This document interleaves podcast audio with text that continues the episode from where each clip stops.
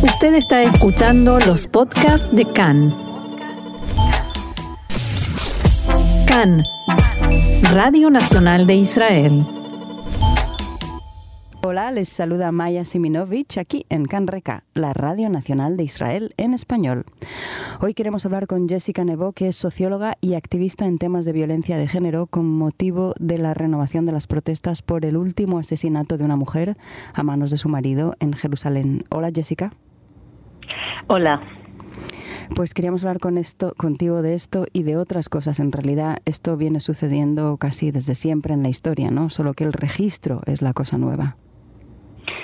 Sí, es, em, hay estos días una renovación de las protestas de activistas, hombres y mujeres y organizaciones feministas eh, por el asesinato de la, lamentablemente, tenemos que decir, la última mujer que fue asesinada hace tres días em, por su marido, por su pareja, hombre. Y, y podemos eh, conectar, eh, es interesante ver cuando hay situaciones que pasan todo el tiempo y hasta que no los definimos como un problema social, no, no empezamos a, contar. Y, mm, estaba pensando estos días que en el año 1991, cuando fue aquí la guerra del Golfo, eh, que cayeron los misiles de Irak. eh, a lo mejor hay gente joven que no, que no saben que eso pasó. Eh, no fue hace mucho tiempo, en esas duró seis semanas.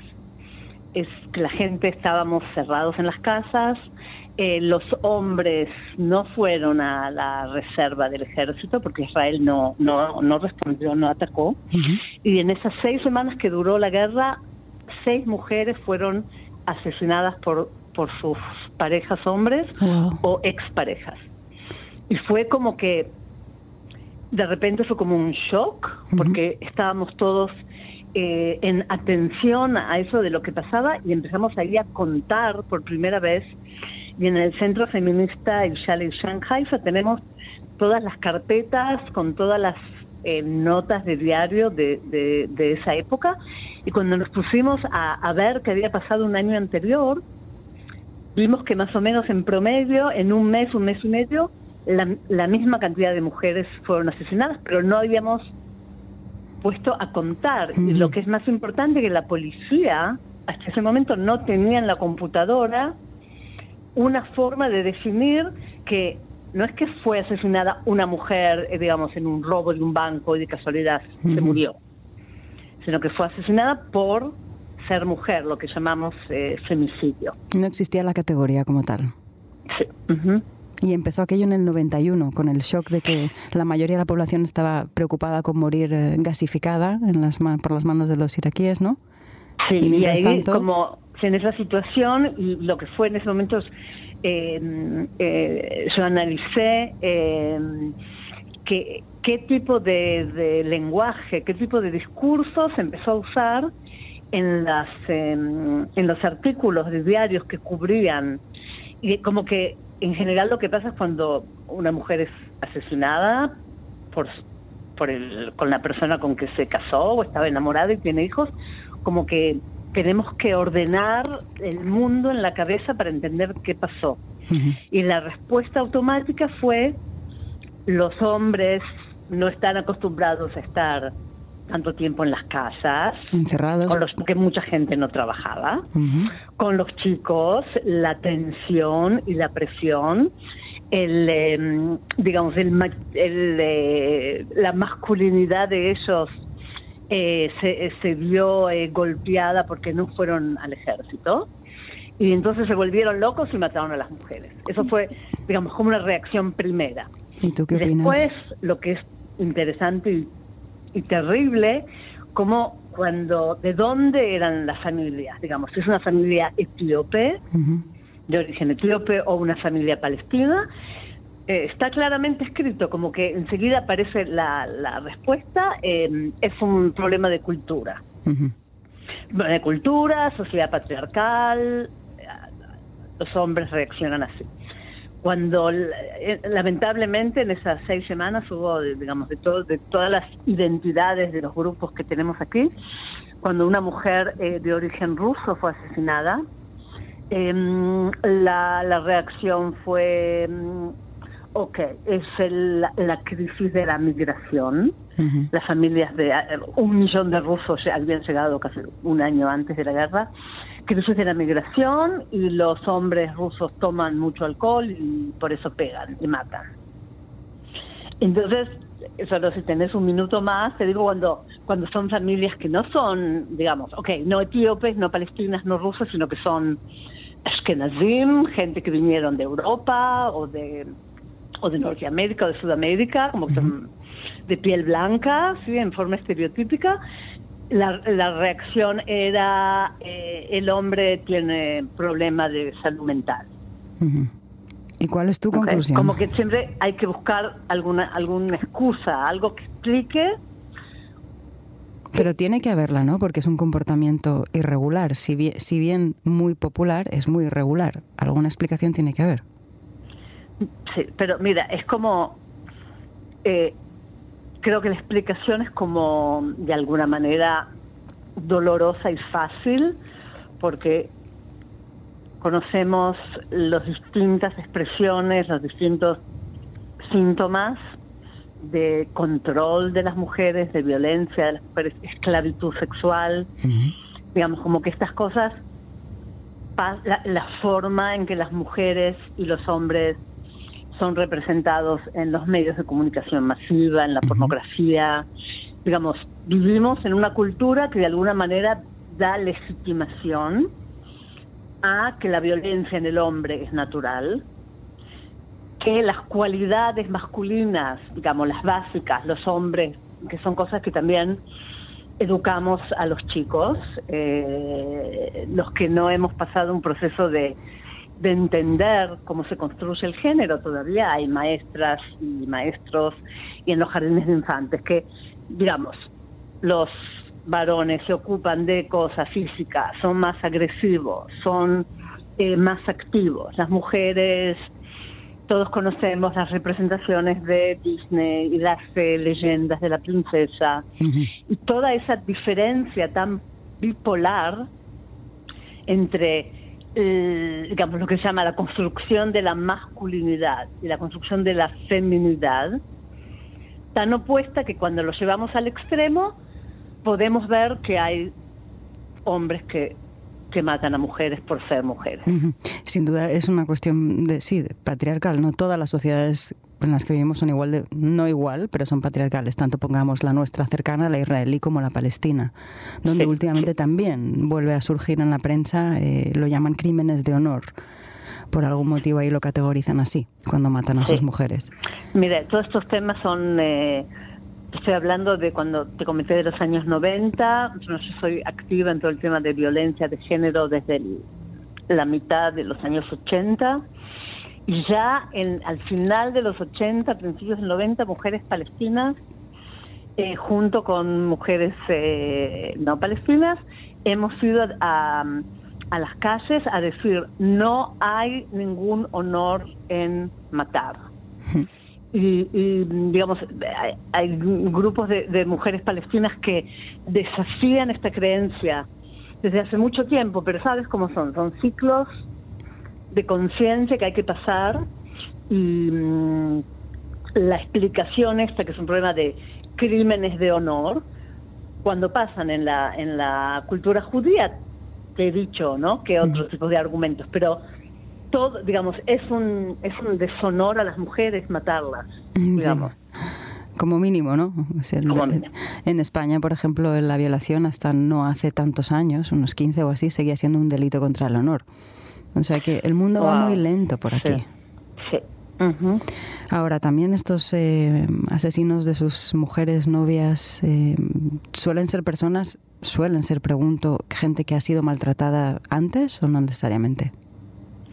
Mira, es eh, siempre es un es un tema para para seguir investigándolo y yo creo que es otra otra forma, digamos, por supuesto que hay transmisión intergeneracional de violencia y del abuso, aunque sea abuso emocional, hombres y mujeres que fueron criados eh, con abuso emocional. Pero, de nuevo, ¿cuál es la mediación? Porque si en una familia crecen, eh, crían una niña y un niño de la misma manera con abuso emocional, por la mediación de la construcción de género, el hombre puede ser que se convierta en un victimario y esa misma niña puede ser que se convierta en víctima.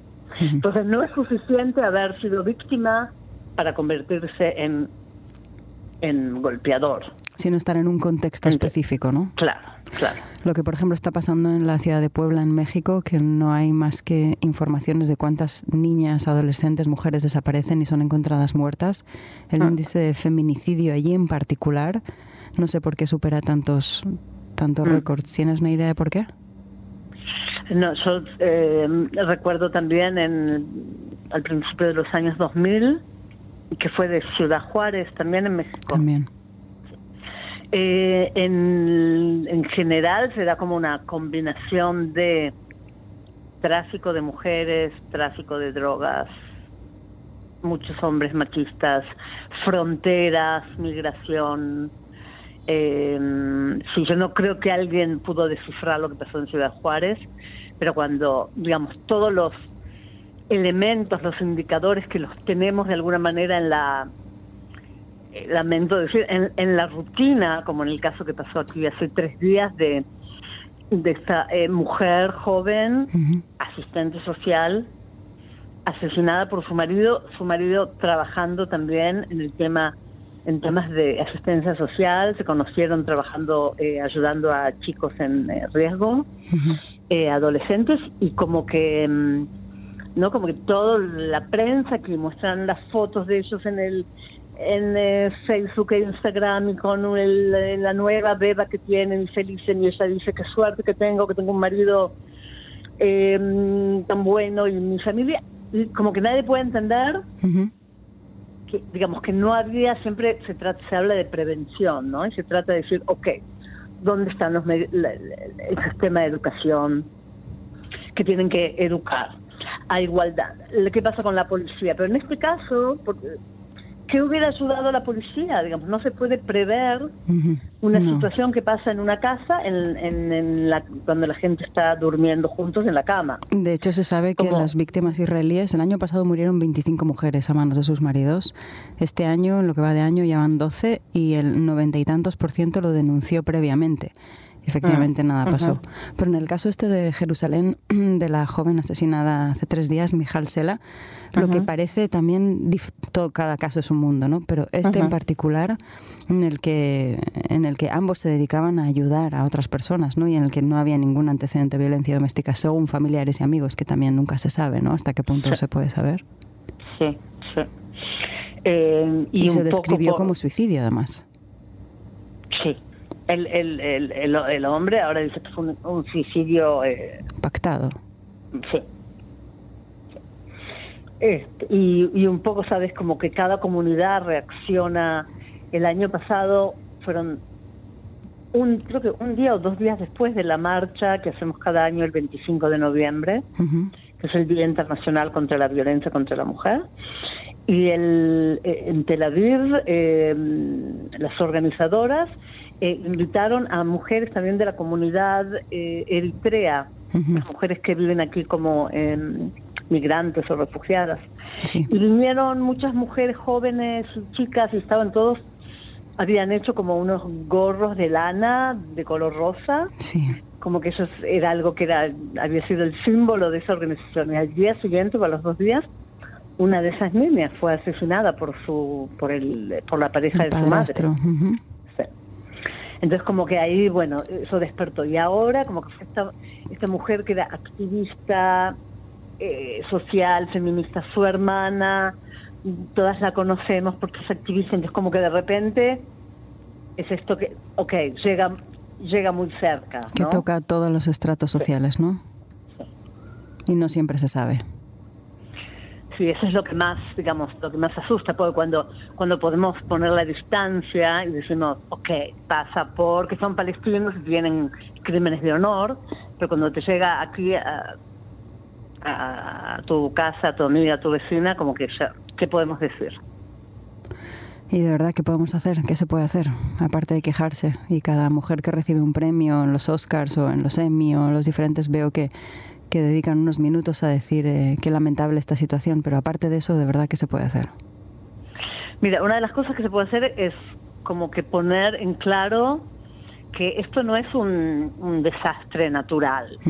Digamos, no es un monzón, no es un tsunami, algo que pasa y ¿qué hacemos? Como que hay hay que hablar directamente a, a, los niños, a los adolescentes, a los hombres, es decir, como que hello, dejen, digamos, dejen de matarnos. Como porque es verdad que es verdad que el Estado, la sociedad tiene una responsabilidad colectiva. Por eso hablamos de presupuestos, de refugios y, y hay que hacer todo al mismo tiempo, pero al final de cuentas es un hombre que agarra un cuchillo y apuñala a la mujer. Y, digamos, lo, lo, que puede detener eso no va a ser más, más refugios, más presupuestos, sino que un hombre no lo haga. Así de claro, ¿no? Como que no se roba, no se mata. Jessica Nevo, muchísimas gracias por todo esto.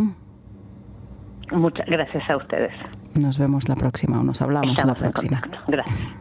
Y aquí seguimos en Canreca.